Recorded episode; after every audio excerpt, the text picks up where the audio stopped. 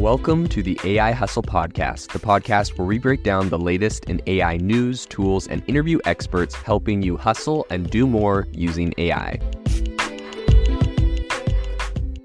If you've been following the podcast for a while, you'll know that over the last six months, I've been working on a stealth AI startup. Of the hundreds of projects I've covered, this is the one that I believe has the greatest potential. So today I'm excited to announce AI Box. AI Box is a no code AI app building platform paired with the App Store for AI that lets you monetize your AI tools. The platform lets you build apps by linking together AI models like ChatGPT, Midjourney, and 11 Labs. Eventually, we'll integrate with software like Gmail, Trello, and Salesforce so you can use AI to automate every function in your organization. To get notified when we launch and be one of the first to build on the platform, you can join the waitlist at AIbox.ai. The link is in the show notes. We are currently raising a seed round of funding. If you're an investor that is focused on disruptive tech, I'd love to tell you more about the platform. You can reach out to me at jaeden at aibox.ai. I'll leave that email in the show notes. Recently, I was on a podcast and a really interesting concept was brought up, and that was using AI to speak to or understand animals. And that was something I'd actually never thought of before. Um, but there's a number of companies right now developing AI technology to help us understand what animals are saying. This is a fascinating concept. So, today on the podcast, we're going to dive into uh, what this means and why this might be important for us to do in the future. So, as a little background on this whole, I guess, space, I think there's a little bit of really interesting um, history. So, back in 1963, a researcher named Margaret Howe Lovatt entered a NASA funded program, and essentially her goal was to try and speak with dolphins. So, over the course of three months, she spent every hour, 24 hours a day, in an isolation tank with one dolphin in particular. And uh, she had, you know, the instructions of a neuroscientist, John Lilly. Um, and her goal was to help, or she was attempting to try to get the dolphin to make human like sounds through its blowhole. So um, I would say that Lilly's methods grew really uh, controversial. Um, I think later on they were trying to give the dolphin LSD. Ultimately, this wasn't a successful project, um, and the funding for the experiment got shut down after, I believe, three years, which is still a decent amount of time. In any case, um, you know, some people complained that that particular, you know, experiment shut down the whole, um, the whole kind of field for a couple decades.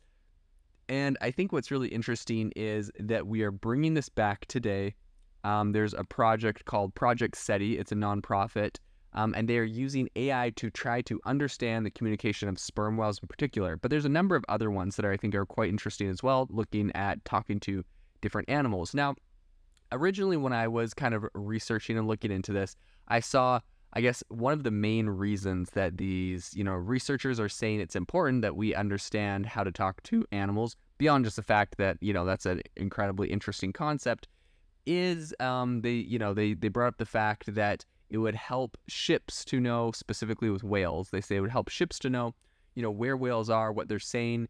Um, but specifically, if we can understand where they are, uh, then we'll be able to avoid hitting them. And at first, I thought, okay, this is kind of a far fetched reason. I mean, maybe they're just trying to have like some eco friendly spin on this to make it seem like what they're doing is kind of important. I did a little bit of research and I did find that over 20,000 whales apparently are hit by ships every year and killed, um, which is a quite a quite a significant amount. So I do think it's interesting. I've seen, you know, there's been some some you know sad pictures of whales essentially on the front bows of these big, um, you know, these big container ships. I guess they get hit by those, and that takes them out. And in any case, it is a sad sad concept, but um, so I, I, definitely think that there is a need or an issue there. But my one thought um, in relation to all of that is I'm not sure if understanding whales and what they're saying would actually help solve that problem to a great degree. I mean, essentially, what you're thinking about doing is putting something in the water that is listening for sounds. You know, you hear the whale, and uh, allegedly, they're saying by understanding it talk, you could find out where it was and avoid it. I don't think that's realistic. I think realistically, if that was the problem you're trying to solve, you just listen to the whale sounds and then try to deduct where they were, deduce where they were, or just have you know some sort of radar or sonar uh, scanning in front of you. So I'm not sure if this uh, specific use case actually solves that problem that I think most uh, most of these articles and studies are alleging to try to solve. But in any case, I think this is a really fascinating concept, um, and I think this is a really interesting space. So I'm not, you know, discounting the the relevancy of this line of work. I'm just not 100% sure it's going to solve the problems people say it's going to solve. But that aside, let's dive into it. So, um, I think a lot of the past research into kind of this animal communication was focused on trying to get animals to talk like humans, um, which obviously has not been successful to this point. Um, and so, kind of this new wave that we're starting to see now um, takes more of a what it, what they're calling a biocentric approach. So essentially, they're using AI to understand non-human communication, um, how animals naturally speak. And so, I think this is actually fairly feasible. We've recently actually created AIs that have um, been able to help us understand ancient languages, which I think is really interesting, including a number of different Babylonian texts. Um, so we actually use AI to decipher these, you know, ancient languages. So I think the idea that you know we could create this kind of you know Google Translate like program to essentially um, decode animals in and then kind of convert that into what they might be saying based off of our language. I don't think it's very far off, and I think it's definitely possible. Um, so a researcher uh, named by the name of Gruber, he works for Project CETI, who's kind of in this space. He said it looks like the information that can be carried in sperm whale clicks is a lot greater than we thought we're onto something very promising. And so apparently, one of their projects that they're working on is to decode the language of sperm whales. Um, and sperm whales are considered a federally endangered species in the US. Um, and I think another project called Earth Species Project, they're currently cataloging the calls of Hawaiian crows. I know, kind of a random animal. Um, but they're attempting to build new technology that can help humans talk to animals, which is very, very interesting project.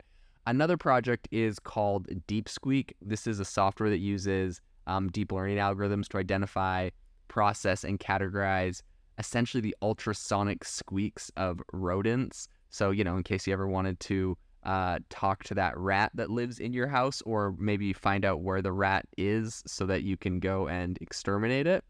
Um, I'm sure people some people like that. I know some people have rats for pets, so I guess if that's your if that's your thing. There's also an open source project that I thought was kind of interesting, and essentially what they're doing is they have a program to visualize thousands of bird sounds using machine learning. So that's kind of interesting.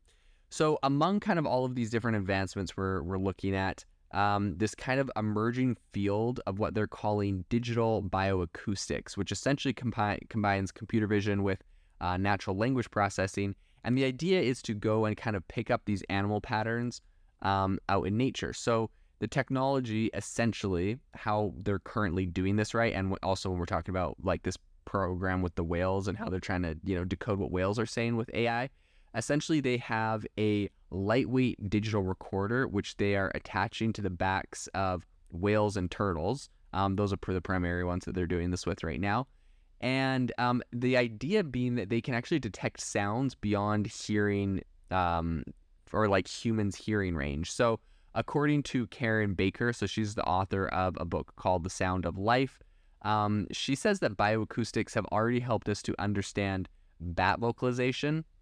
Um, and so, for example, she said that bats can actually remember favors and they can harbor grudges, apparently and they also have specific calls that kind of function as names. And all of this we've discovered because of bioacoustics, which ties in machine learning um, and animal sounds. So while I do think this is a fascinating field of research right now, I will say that Gruber, who is kind of the lead scientist um, on one of these projects, he said that we are still a long ways off before we can actually understand these kind of non-verbal animal communications.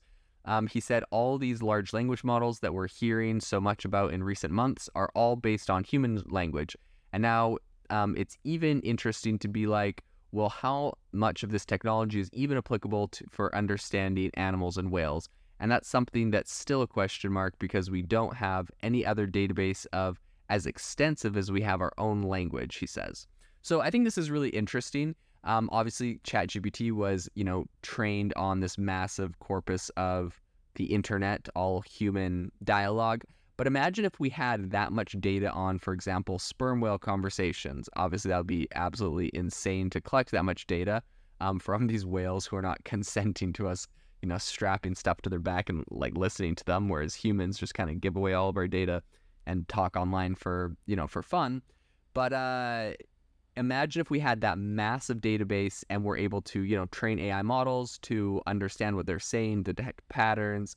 Um, I think it'd be really, really incredible you know, in a lot of different ways. Now, one thing that uh, they did mention as part of kind of what they're looking at, which I personally think is a little bit funny, but uh, you know, everyone I'm sure will have their own opinions on this. He said um, there are some ethical questions to consider. This is not a concept I ever thought about when I thought about you know understanding hu- uh, uh animals with AI to me, it just sounds like, well, that'd be super cool. I can imagine a lot of people would absolutely love this to be able to understand what their dog might be saying or thinking. I mean, you know, dogs mostly are just barking at the mailman, but uh, I think it'd be kind of cool, you know, if you could. Uh, I feel like I've seen like a lot of cartoons where the the dog's barking at like the mailman, but then it goes into the dog's head and what it's like actually saying. It's kind of funny. Um, so I mean, this would be really cool. I think people pay a lot of money, whether it's their dog, their cat, their hamster, whatever their animal is. I think people pay a lot of money to uh, try to understand or communicate or talk with their pets. So I think that's like one big area that right off the bat I automatically go to and think. Um, but that being said, apparently there are some ethical questions to consider. For example, he says, um, do we have the right to eavesdrop on animals without their consent? Or even worse, what if they're complaining about us or plotting a revolution? Do we even want to know? uh, he specifically said, like, what is UX for whales and what is the purpose of it? That's uh, McDowell that said that as another researcher. And he also said, um, these are really huge questions that aren't answered because we've been so enthralled with the idea that we can actually do this. I think it's beautiful. It comes from a good place that people want to make contact in that way, but we need to decide why we're doing it. Okay, well, first off, I think that's absolutely ridiculous. Uh, I'm not really concerned about if whales care that we're listening to them or not. I'm not really worried about the ethical implications of uh, understanding animals. That's my personal opinion. Um, but it is really interesting, and we'll see how this goes. We'll see if, you know, some people do have some sort of pushback in this space. All in all, I think this is going to be really incredible technology, going to make some really amazing breakthroughs.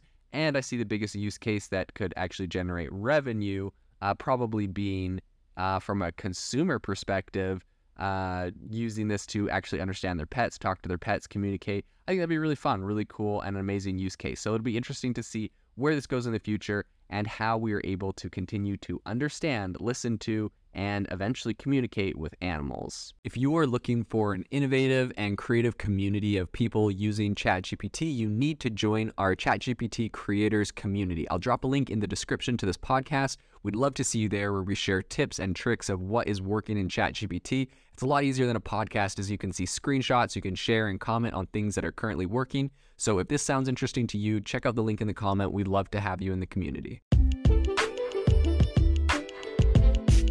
Thanks for tuning in to the AI Hustle podcast. If you could do us a massive favor, we would really, really appreciate it if you could leave us a review wherever you get your podcast. This helps people find the podcast, it helps people know this is a good place to go, and we would really, really appreciate it as it helps us continue to bring on incredible guests and share incredible content for you to listen to.